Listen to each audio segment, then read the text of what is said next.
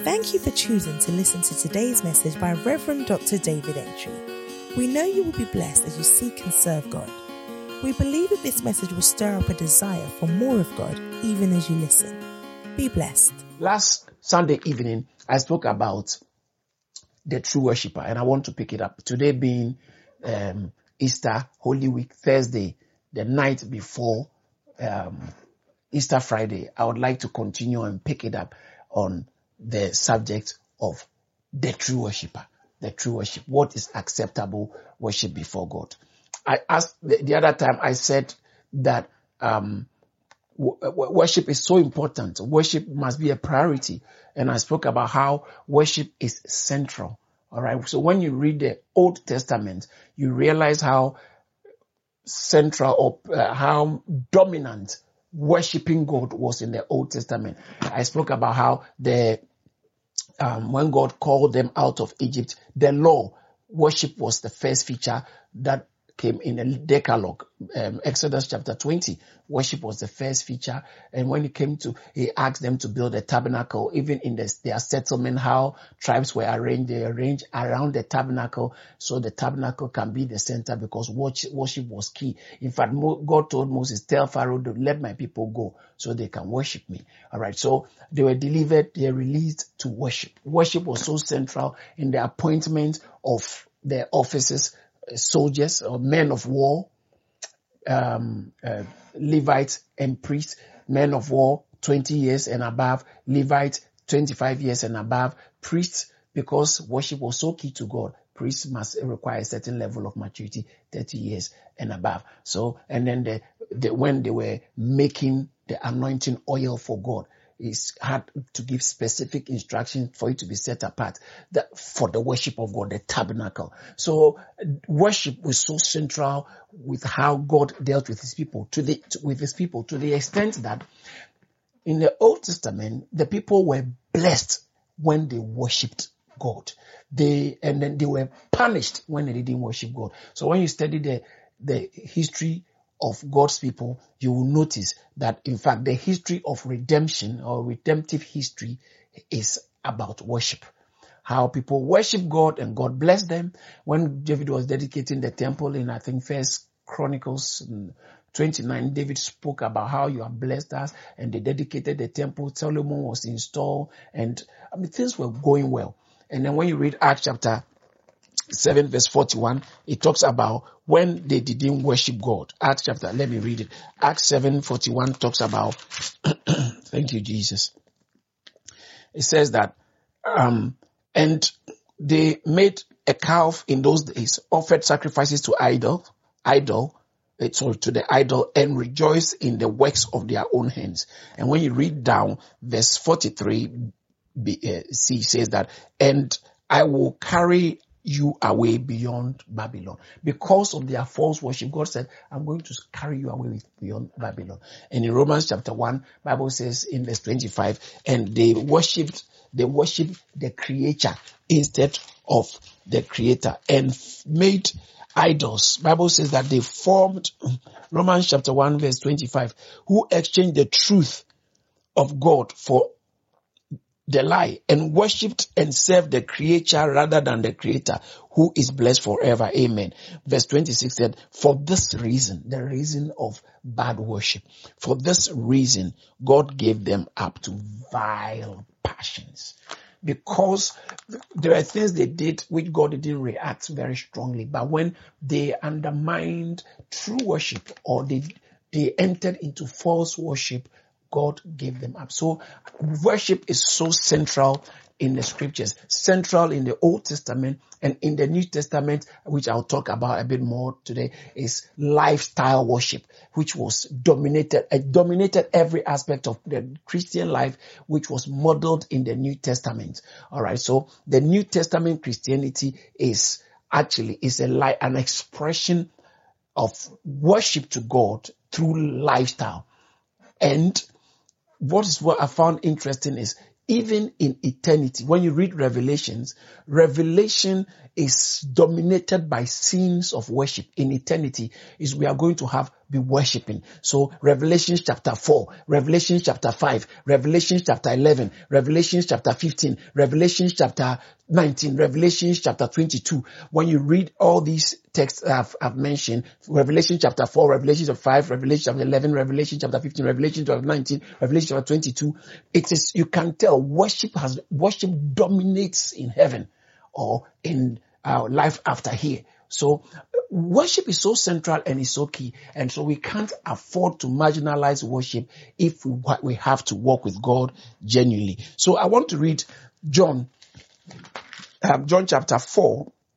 I want to take a, a bit longer. Take it from verse 5. I, it, there's a blessing in the reading of scripture. So I just want you to adjust. If you have your Bibles with you, you can also join me in the reading of this scripture. John chapter 4 verse 5. So, excuse me. So he came to a city of Samaria, which is called Sychar, near, near the plot of ground that Jacob gave to his son Joseph. Now Jacob's well was there. Jesus therefore being weary from the, from his journey sat, sat thus by the well. It was about the ninth, the sixth hour. A woman of Samaria came to draw water, water. Jesus said to her, give me to drink for his disciples had gone away into the city to buy food. Then the woman of Samaria said to him, how is it, is it that you being Jew ask a drink from me, a Samaritan woman? For Jews have no dealings with Samaritans. I'll pause and just throw a bit of light historic, um, speak about the history behind this. Now, the United Kingdom, which is both northern and southern kingdom of Israel, the whole of Israel, during the, day, the time of David, they had the United Kingdom, and um, Solomon presided or ruled over the United Kingdom. But after his his death, it became a divided kingdom. We had the nor- northern kingdom, which is Israel, and the southern parts became Judah, which is made up of um, Bethlehem and oh sorry, Benjamin, the tribe of Judah and the tribe of uh, Benjamin. So all the 10 tribes were in the north. So it's called the, the northern tribe and that became Israel. And because of their lack of worship, they, they had bad kings who led them into apostasy. So, or into not worshiping God. So they eventually went into slavery because when when they didn't worship God in Israel, God punished them. So they ended up in slavery and they went into extinction and never was able to come back. But when they went, when they were taken captive by Syria, they took the, the, those who took them captivities took the best of the people in the land. Practically all the best. If you can do something, if you are good, you something, they took the best and they left the ones that really were not that so agile, that's so good, that's so strong, or that's so unique. They left there and took all the best away. So they left just a few people who were really not good enough. And the land was bare. So foreigners, Gentiles eventually moved in and settled there and lived with the people there, intermarried, and over some generations, they now be, thus became the the Samaritans. So there were no more original Jews, but there were Jews who had been left and they actually now worshipping or following false gods, different gods, idols, and married all kinds of Gentiles. So even though some of them, uh, even though they had Jewish blood, they, it was mixed race. So the Samaritans were mixed race. And after some time, Judah, Judah himself or the southern tribe, which is Judah, they went into apostasy. They didn't worship God, and so they were also captured um, went into slavery. And then years later, towards the end of the Old Testament, um, um, Ezra and Nehemiah came to rebuild the wall and uh, build their temple and rebuild the wall. They reconvened, but northern Israel, Israel never came back, but Judah, the Jews, Judah, where, where we got the Jews from, re, re, came back and built the temple. But when they came back, the Samaritans wanted to join them in building the wall, building the temple. I said, no, no, no. That's where Sanballat and Tobiah come from. He said, no, no, you can't be part of what we are doing because you are not true Jews. So Samaritans wanted to, wanted acceptance with the Jews, but they never had acceptance. The Jews never accepted the Samaritans. So Jews don't have dealings with Samaritans. So when it came to worship, they also felt we can also worship in Jerusalem. Jews said, no, no, no, no, no. You can't worship in Jerusalem just for the Jews. We know God. But you Samaritans are mixed race and all kinds of, so you can't join us. So they also went and built their own temple on the mount, I think Mount Gerizim or something like that. They built their own temple. So that is the history behind, the Jews and the Samaritans. And the Jews didn't like the Samaritans so much that if they are going to the north, real north, they had to go round Samaria. Samaritans, it's, it's, named after the city Samaria. So they had to go round Samaria because they don't have to come into contact with the Samaritans. That's how bad. But Jesus was also going to the north. He came to Samaria. He chose to go through Samaria, which Jews didn't do. And he was tired. He sat by the well and then so it is the, that's the history behind the story behind it. So the woman came to fetch water and Jesus said, can you give me some water to drink? And the woman said to Jesus, I read it again. I pick it up again from verse 9. The woman of Samaria said to him, how is it that you being a Jew ask me from, uh, uh, ask drink from me, a Samaritan woman? No, for Jews didn't have dealings with Samaritans. You see that? Now, now Jesus answered to her and said, if you knew the gift of God and who it is who said to you, give me to drink, you would have asked him and he would have, he would have given you living waters. The woman said to him, sir, you have nothing to draw, draw with and the well is deep. Where then do you get that living waters? Are you greater than our father Jacob, who gave us the well and, and, and drank from it himself, as well as his sons and his livestock? Jesus answered and said to her, whoever drinks of this water will thirst again. But whoever drinks of the water I shall give him will never thirst. But the water that I shall give him will become in him a fountain of water springing up into eternal or everlasting life.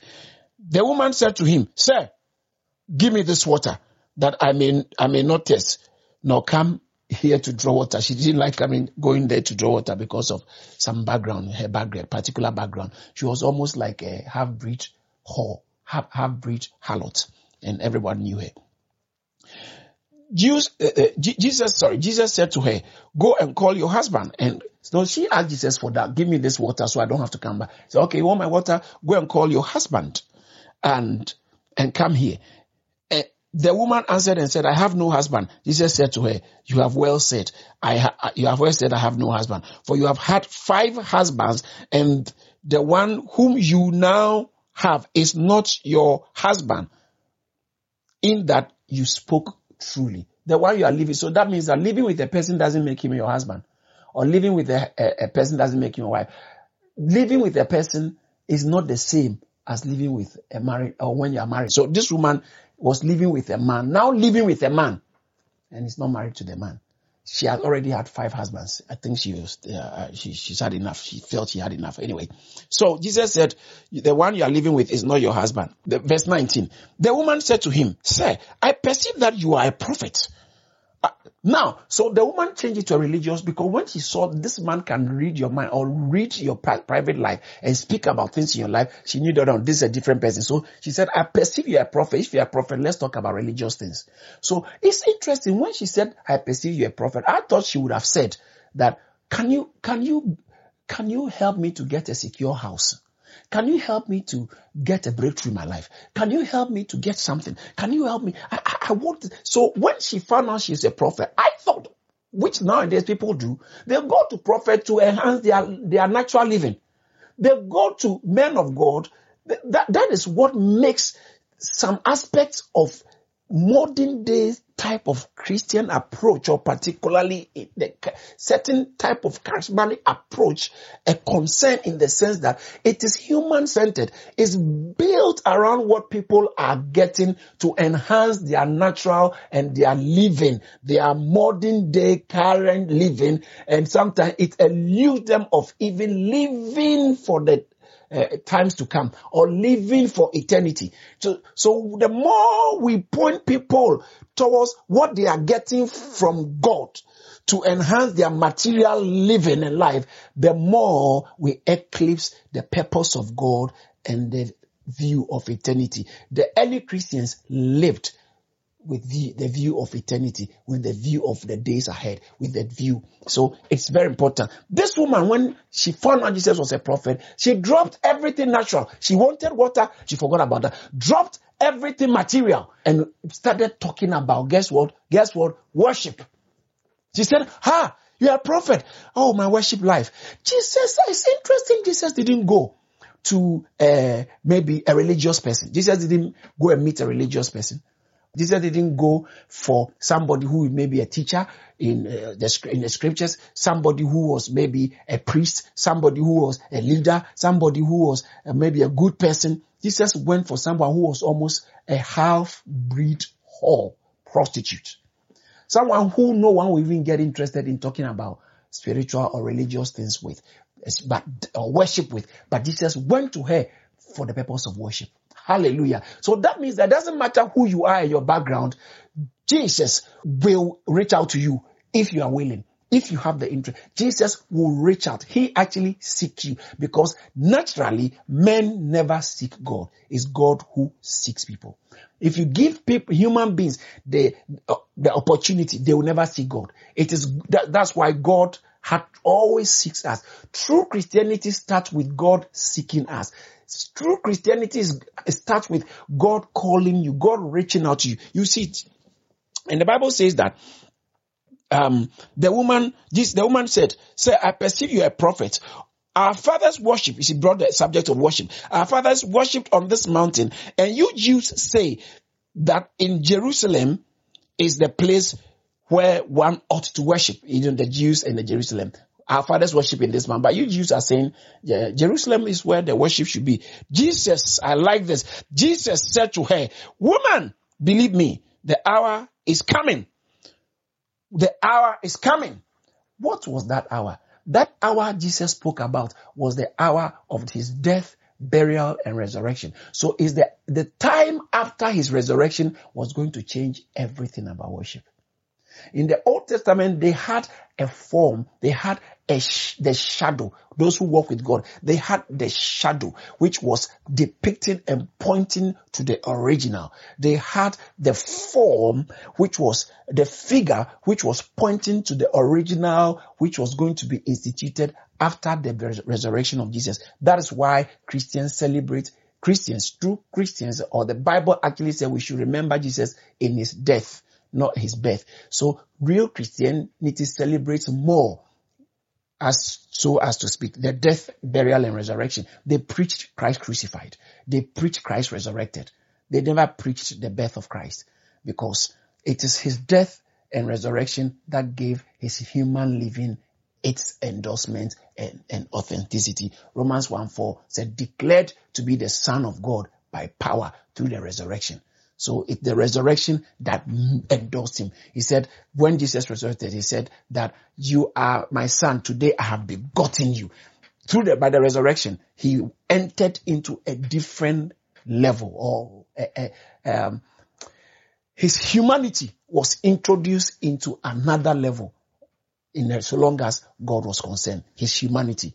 That's why we are going to be like him when we see him. Hallelujah. But she said, Our fathers worship on this mountain. And you Jews said Jerusalem. Verse 20, Jesus said, Woman, believe me, the hour is coming when you, when you will neither on this mountain. Ah, now that's get, I'm getting there. I've got just a few minutes. The time is coming when you will neither worship on this mountain, the mountain of Mount Gerizim, which you are talking about, which you are uh, t- uh, talking about. You neither worship on this mountain nor in Jerusalem. Oh, so Jesus takes worship out, uh, worship away from a place. Worship, genuine worship, acceptable worship, true worship is no more tied to a place. Hallelujah. It's no more tied to a building. It's no more so that we Christians, we don't wait to arrive at a place in order to worship. Hallelujah.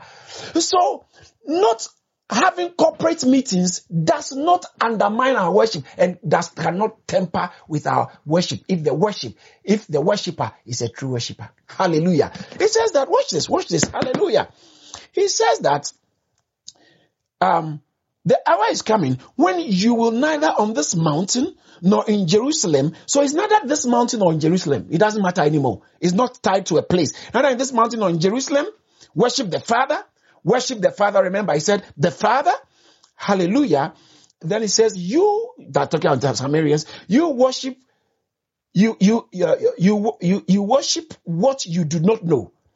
we know what we worship for salvation is of the Jews. In other words, the, the, the process of God in bringing people into Him, uh, uh, redemptive history started with the Jews. So God, in fact, the, God gave them the law, the commandments, and started with them. So He says salvation is of the Jews. And He said, you worship what you know not. Right? In 20, verse 22, you worship what you do not know but we worship what we know. So Jesus, listen to this very carefully, my brothers and sisters. Jesus actually hinges worship on knowledge, not on feelings. Because it would have been interesting or it would have been different if he had said, you worship what you do not know, but we are the worshippers. But he said, we worship what we know. You worship what you do not know. So there is a correlation between what you know and your, the quality of your worship. It is not necessarily tied to the place you go. Hallelujah. Quality, acceptable, genuine, truthful worship is not tied to the place you go, but it is enhanced, it is motivated, it is enriched by what you know about the true God. Hallelujah. In Acts, Jesus, I'm getting excited now. In Acts chapter 7, verse 26. Thank you, Jesus. But no, 23. Acts chapter 7, verse 23.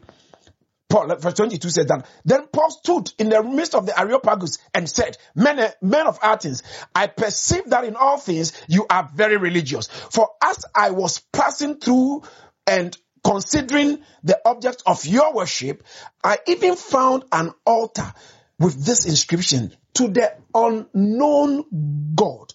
the next, the, next statement. Therefore, the one whom ye worship without knowing him I proclaim to you. The one whom ye worship without knowing. The one who you can't have true worship. You only have shallow worship if you don't know God.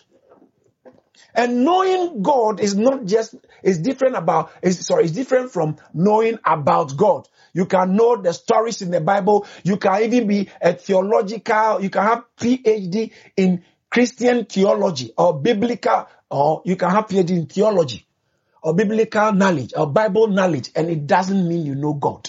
That's the Pharisees. The Pharisees, the Bible says they were, they, they were the teachers of the law. They were the scribes and they come to Jesus with questions. And in fact, Nicodemus came to Jesus. He was a teacher, but I said, you're a teacher and you don't understand these things.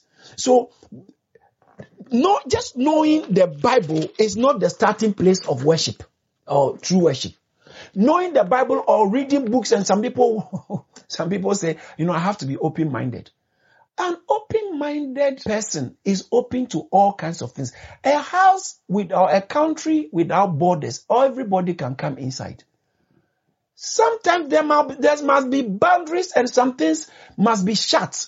Sometimes the attempt to be so-called open-minded ends up leaving a lot, especially when it comes to spiritual things, ends up leaving a lot of people confused.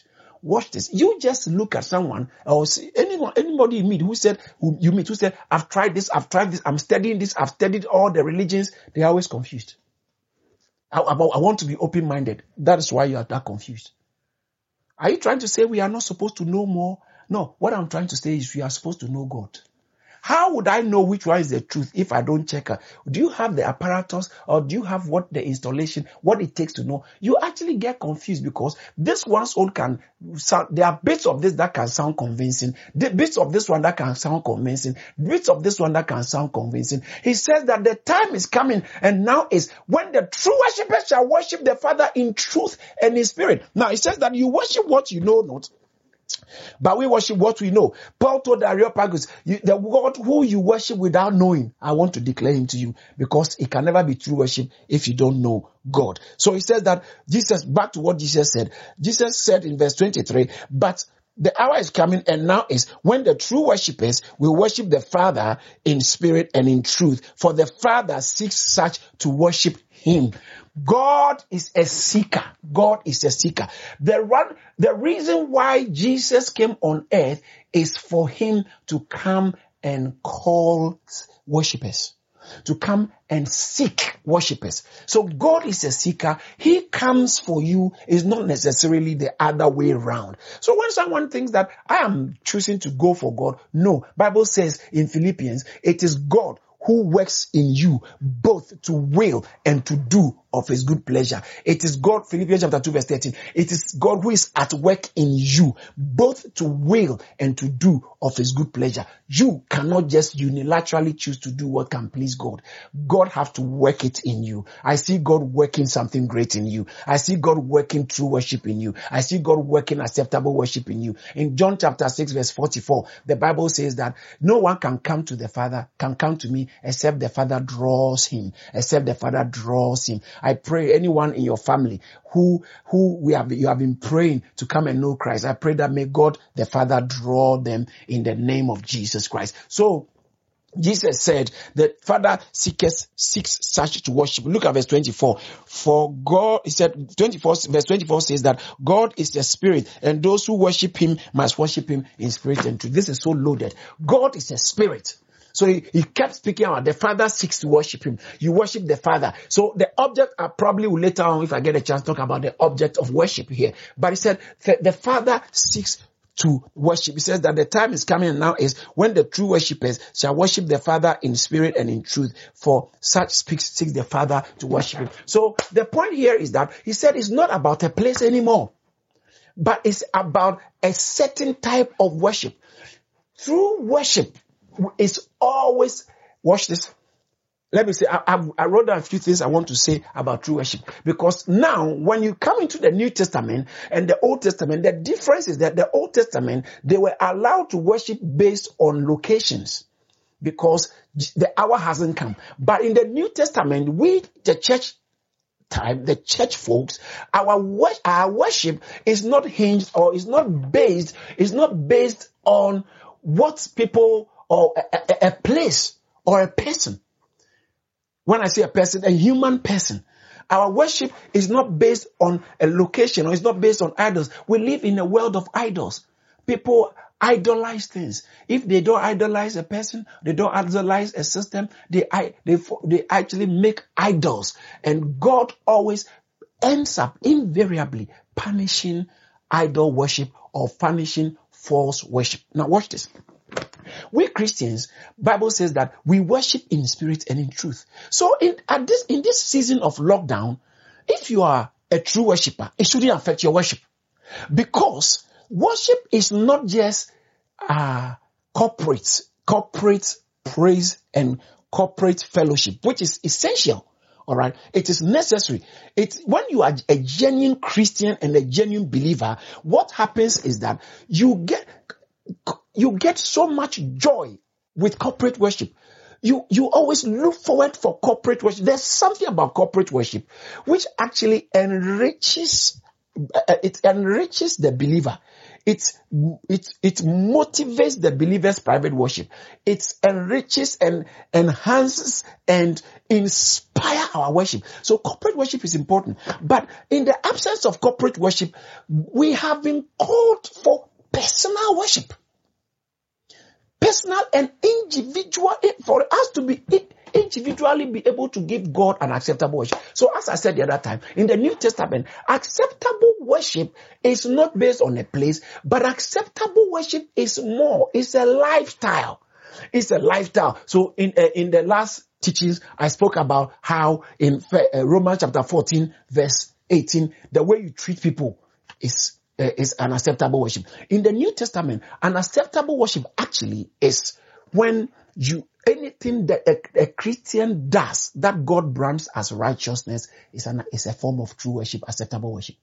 So anything a Christian does that God brands or the scriptures endorse as righteousness is an acceptable worship. Actually, um, in an acceptable worship, you know, the worshiper, we worship the true God in an acceptable worship. We worship the true God in the form he has presented himself.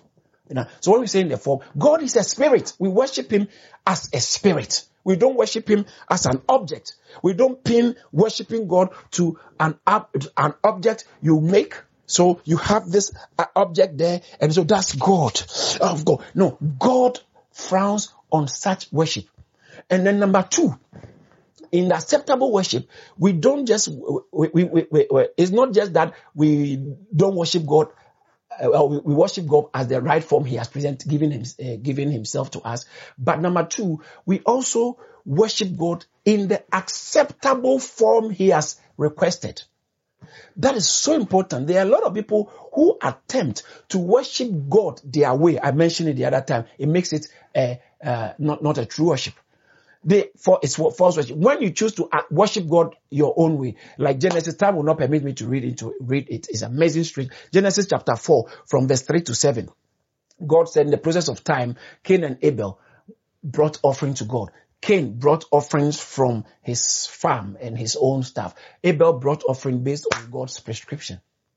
And Cain's worship was rejected. And Cain was not happy. And he envied his brother, or he eyed his brother. And God said, why are you upset? If you've done, if you did what was right, would you, verse 7, will you not be accepted?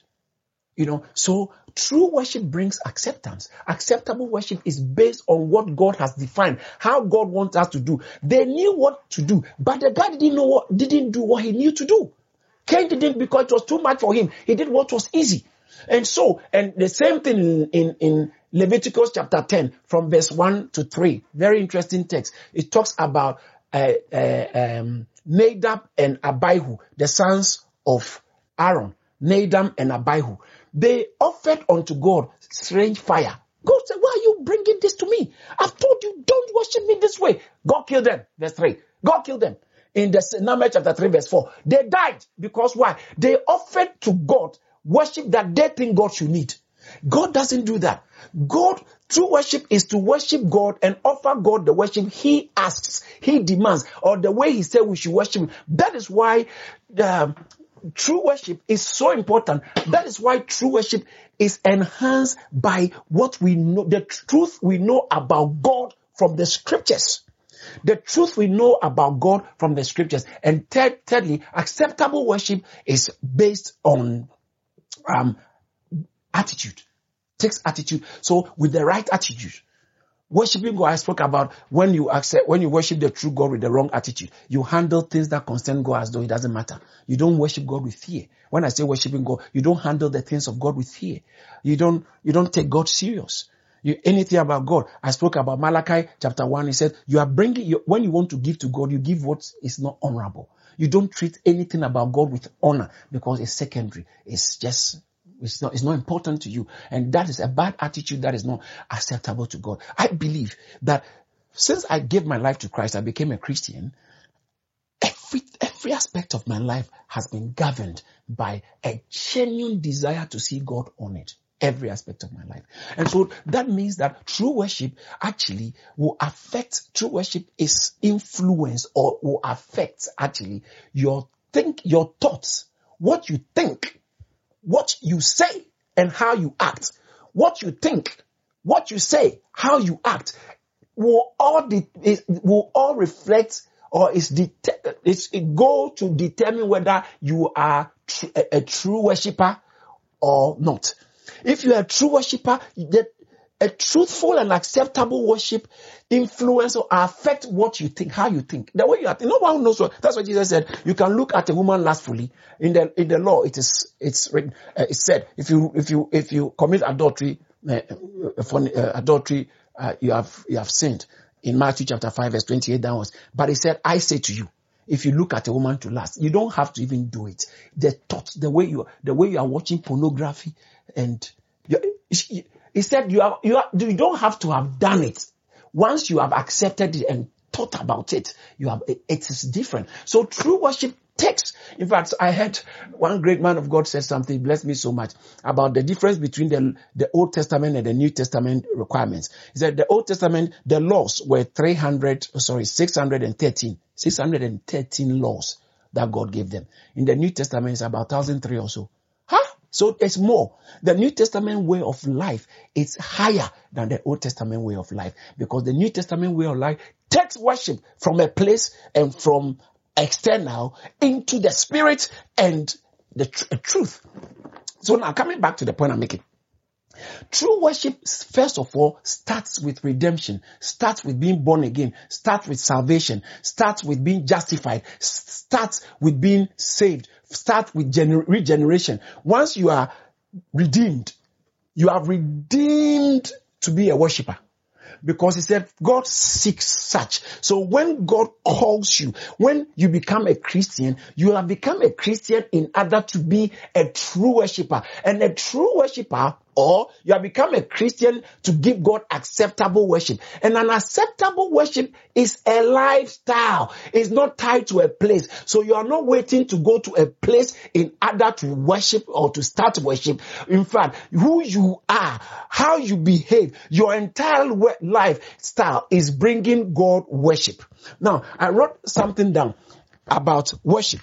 Worship worship to worship means you are ascribing to God that which you know to be true about him. To worship is to, so that's why what you know about God is important and it determines your worship. Alright? It's important. But when we talk about dictionary definition of worship, what the definition of, the definition of worship is actually worship stems out from a, a word, old word, which is worthscipe. Worth Skype. And worthscipe is worth building or ascribing worth an object or a person. So to worship somebody, it means that to ascribe or to give the person worth, to consider you are worthy, to give honor to somebody.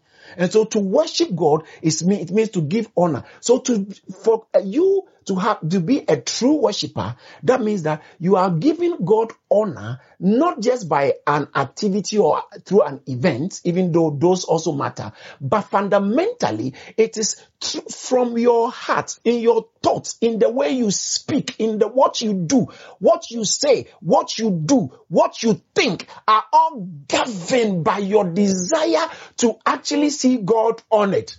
All right. So the desire to see God on it all times in any situation you find yourself under any any circumstance wherever you are that that desire that governing desire to see god honored is what is called true worship. And it doesn't, it's not limited to a place. It's not defined, restricted. So you may not even have the chance to be in church, but guess what? Church is already in you. Hallelujah. I say you may not have the chance to be in church, but church is in you. A few months ago, I was preaching in church and I said, we don't, Christians don't go to church. We don't go to church. Oh, and people were thinking, wow, what do you mean? I say, yes, Christians don't go to church. We are the church. We are the church. You can't shut a church down for goodness sake. Hallelujah. Go to China and see. They have, they have been they are not being allowed to worship. But guess what? They are true worshippers everywhere. They are true Christians everywhere. They are true worshippers. They are worshiping God. And so you can't shut down a church. Why? Because the church is a person. And even if you kill the person, there are other people who are already the church. And if you kill all of them, you can't kill all of them because Jesus said, I will build my church. Matthew chapter 16 verse 18. Hallelujah. Let me calm down. I'm getting very excited. I love the word of God. I'll build my church and the gates of hell cannot prevail against the church. You cannot stop a church. And we don't, we don't go to church as it were. You know, we, we, we go for uh, gatherings, but we are the church. So where that's why in the early, uh, the early church, in the New Testament church, the first century church, they actually didn't have buildings, really, when the church started. They didn't have buildings. They, wherever they gathered, they go to a synagogue and preach and then they gathered in homes because they didn't have buildings. Not having a building doesn't mean you can't be a church. Not having a place. There, some unbelievers are saying about the church, huh, now all these churches cannot meet. All this, and some, even some believers are thinking, oh wow, it's going to affect the church. No, no, no, no, no, no, no, no, no. It may affect some gatherings, but it will not affect true worshippers. Hallelujah! It will not affect true worshippers. Lockdown can't affect true worshipper, a true worshipper, because already, see, worship, I like this. Worship is, goes deeper than singing, than corporate gathering. Worship is deeper. There's a songwriter who says that I bring you more than when the music fades, all is stripped away and I simply come longing to bring something that's of worth that will bless heart. I bring you more than a song for a song in itself is not what we have, we are required. There are a lot of people whose worship life is built around music, is built around singing. Singing is important. It's an way of expressing the truth in your heart. That is why in the old, old, olden days, there are songs and their hymns had a lot of words. They sang their theology. They sang their conviction in God. They sang their belief in God. The deeper you know God, the more when the singing comes and the singing, for instance, there is a song, I think, what a beautiful name. What a beautiful name. I think by Hillsong. There's a, a part of the song that says that you didn't want a heaven without us. So Jesus, you brought heaven down. Uh, that bit blesses me because I have a certain insight about how Jesus brought heaven down so he could, he can take us into heaven. It blesses my, when I hear that bit, it stirs the deep appreciation I have for God for the work of redemption and it makes me want to even sing it. I hope you are getting what I'm trying to say. And so my depth, certain my level of insight and understanding and knowledge of God and who the true God is actually becomes the core and the generator that inspires my worship. Worship cannot be artificially motivated by songs. You can't say, oh, let's play songs. Let's play, play some music so that people can worship and, and flow. No, worship is not based on singing. Worship is based on your knowledge of the true God, which is then expressed through your emotion by the singing. And so it's not the emotions that determine your worship. It's what you know about God that determines your worship. Let me say it again. It's not your feelings that determine your worship, the quality of your worship. It's your, the quality of your knowledge of the true God that determines your worship. It determines the authenticity. It determines the quality. It determines the depth of your worship. Hallelujah. So you have to seek to know God and then live your entire life to honor this God you are know, you have come to know. I wrote, as I said earlier, I wrote down a few things about worship and I want to uh, bring it to your attention. As I said earlier on, number one, worship is uh, acceptable worship is it begins with redemption. Those who are not born again can't give God acceptable worship. That's another topic for another time. Acceptable worship begins with being truly born again. When you are born again, that's when you can live a lifestyle of worship. Hallelujah. Uh, those who are truly justified. Praise God. Um, then I also, so number one, that's n- number one. Ooh. Number two, it's very important. Worship, we worship the God who is a spirit. I, I, I, would, I would have wanted to spend a bit of time of talking about we worship uh, God which is a spirit. But then let, let's see. The third point is that worship is a way of life and God can be worshipped at all times, at all places by all who love him. You can, so whether we have meeting, we don't have meeting, you can always worship God. In your bedroom, in your restroom, at the restroom, in your kitchen, at the classroom, in the car, on the park, at work. You can always, because it's a lifestyle. It worship, hallelujah. I like that. Thank you, Jesus. We are not limited to arriving at a place in order to worship. Number four is true, true worship arises from a heart by anyone, from the heart by anyone who truly, uh, who is truly God's redeemed. If God has saved you, then true worship can arise from your heart. The more, the more, the more truth we know about God, the more informed and enthusiastic our worship becomes. The more truth we know about God, the more informed and enthusiastic our worship becomes. Hallelujah. It is, our worship is based on truth.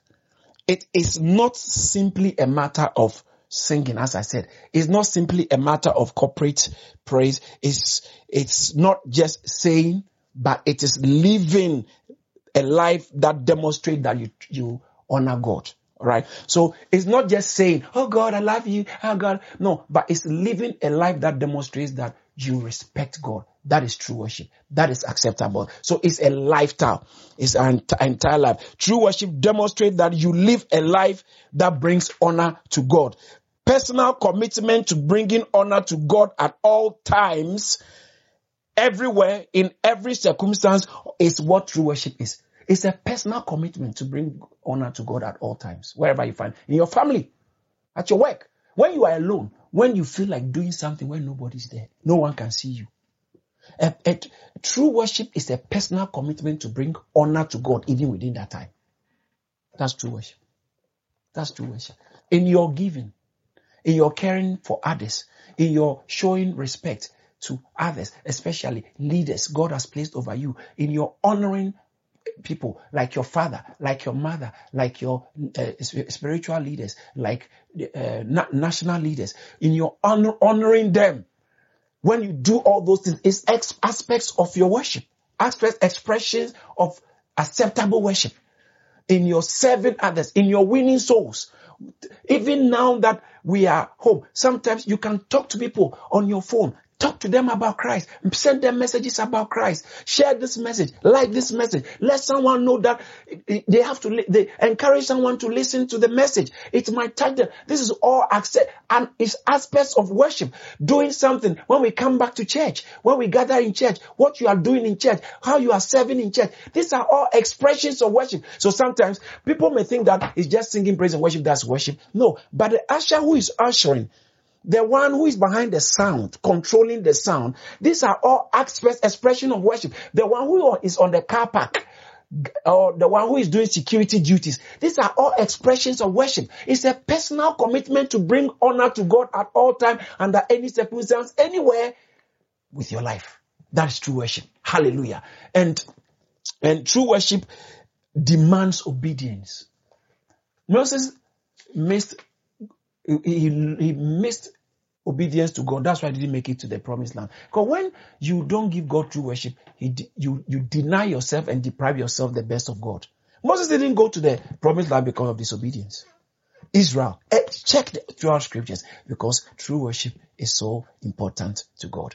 And Jesus said, the time is coming when the true worshippers shall worship the Father in spirit and in truth. Not on, uh, not at a particular place, but in spirit and in truth. And if, in conclusion, I want to, I want to draw your attention that God is a spirit.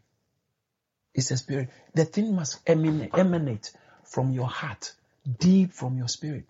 When he said God is a spirit, that means that, you know, first of all, he said those who worship, worship is not about where, Worship is about who. True worship, genuine worship, acceptable worship is not about where, it's about who. Who. Your focus is God. Not about your feelings, but God. Not about where you find yourself, where you are. You can be left alone in the desert and still be a true worshiper and give God acceptable worship. And I will not want to fail to say this. There is something that it's like um, or one way God has, one prescribed way God has given us, which makes, which can always be uh, a constant form of expressing worship. It is always a constant form. Time will not permit me. Hebrews chapter um, 13, verse 15, 16. It talks about how giving, always giving him the fruit of our labor, which is praise. So praising God is always a ready, ready means to give God worship. Eh, you can be by yourself and praise God. And when we come together for corporate praise, it's even amazing. It's so great. Jesus said, I'll praise you among the brethren Hebrews chapter 2. You know, so praising God. You can be going, you can even be on the sick bed and still be praising God from your heart. You can, you can be going through difficult time just by yourself. And so you wipe your tears and say, God, I still praise you. I still thank you. And you can even, that's when you can even enhance it with some music and just burst into giving God glory. And when we come together, and so that, that act of giving God praise, or giving God honor, giving Him praise and adoration is a time tested, time defined act of worship that cuts across any time. Even when you don't have anybody to serve, any, anything to do, even when you are just bedridden, God forbid, you will not be bedridden, you can give God praise. You can give God praise at all times. All right. Because God is a spirit. In those days, in Isaiah, oh, in Jeremiah chapter 23, verse 23, it's so nice. Can I, I think I'll read that one. Oh, I've actually opened it. Praise God. Hallelujah. I love the word of God. Oh, how sweet are your words to my taste. Jeremiah chapter 15, verse 16 said, I, found your word. I did eat them. They were sweet to my taste. Jeremiah 23, 23 says that I, this God talking, I am a God at hand, says the Lord, and not a God afar off. I am a God at hand, not a God afar off. Wherever. You can't restrict me to a place. I'm a God at hand. Watch this. Look at verse 24. It says that, can any, can any hide himself in secret place that I shall not see him? Says the Lord. Do, do not I feel heaven and the earth? Said, I feel the whole heaven and the earth. Where can you go and I won't find you? What can you do and hide from God? What can you do? What are you doing? Pastor, your pastor will not see it. Your Christian brother will not see. Your Christian sister will not see. The church members will not see. Others may not know. Your mother may not know. Your father may not know. But God said, I'm a God at hand, not a God afar off. What can you do and I will see? But the point is, because God is a spirit, you can't restrict him. When you are not in church, it doesn't mean you can do anything at all. Because when we close from church gathering, Christian gathering, church fellowship, when you go back home, what you are doing defines how much you are worshiping God. Whether your worship is shallow, your worship is superficial, your worship is false, which is hypocritical, or your worship is um, superficial. What you do with your life, even the things you are thinking about, is a reflection of how truthful your worship is. Hallelujah. That's why I said, let the word of God dwell in you richly. Hallelujah. It's amazing to hear God's word. Please, let's be true worshiper. You worship Him in spirit and in truth. In those days, they were always worshiping idols, as I said earlier. Idols, idols. You need this to worship God. You need this. You need to be in this place. You need to be in this place. You need to. Now everybody's home. I believe it's time for us to see the true worshippers. By the time we are coming back, we are reconvening. By the time the lockdown is over, oh, it's going to be amazing. People are going to come back with fire because it, their fire has not dwindled, their fire has not abated, their fire has not quenched because they are true worshippers when we gather and they are true worshippers when they are alone. They are true worshippers on the telephone prayer line. They are true worshippers reading their Bible privately, building themselves. They are true worshippers and watching what they are watching, being mindful of the things they are watching, the comments they are, they are, they are uh, conversations they are engaging in, the kind of places or the kind of uh, uh, uh things they are exposing themselves to, the music, being true worshiper, be a true worshiper and give God acceptable worship. As I said, being a true worshiper is a lifestyle. It's a lifestyle. It's not about a meeting. It's not about an event. If your worship is based on a place we go, if your worship is based on an event, if your worship is based on uh, uh, uh, a meeting, then it's not, it's a shallow worship, potentially a false worship. It's not true worship. You can't worship God your style. Worship God his way. That is true worship. And you don't worship God only when we meet. You worship God when you're alone. Your worship is when you're alone. The way you think, the way you walk, the way you do your things. Your thoughts, your words, your actions are a reflection of how much. If you give God honor, and you seek for God to be honored and exalted and respected in your thoughts, in your words, in your actions, wherever you find yourself, under what circumstance you find yourself, then you are, my darling, my brother, you are engaging in pure, acceptable, true worship. I believe I'm talking to a true worshiper. May God help us all to grow in our knowledge of Him so we can always be true worshippers under any circumstance. You will not die, but you shall live to declare the works of the Lord. The just shall live by faith. We walk by faith and not by sight. They that know their God, they shall be strong and do exploit. We thank God for using his servant, Reverend Dr. David Entry, to share this awesome word. If this message has blessed you in any way, please spread the word by sharing it and send us an email to amen at caris.org. Remember to stay connected with us on Facebook, Instagram, YouTube, and Twitter for regular updates on what God is doing here at Caris Ministries. Stay blessed.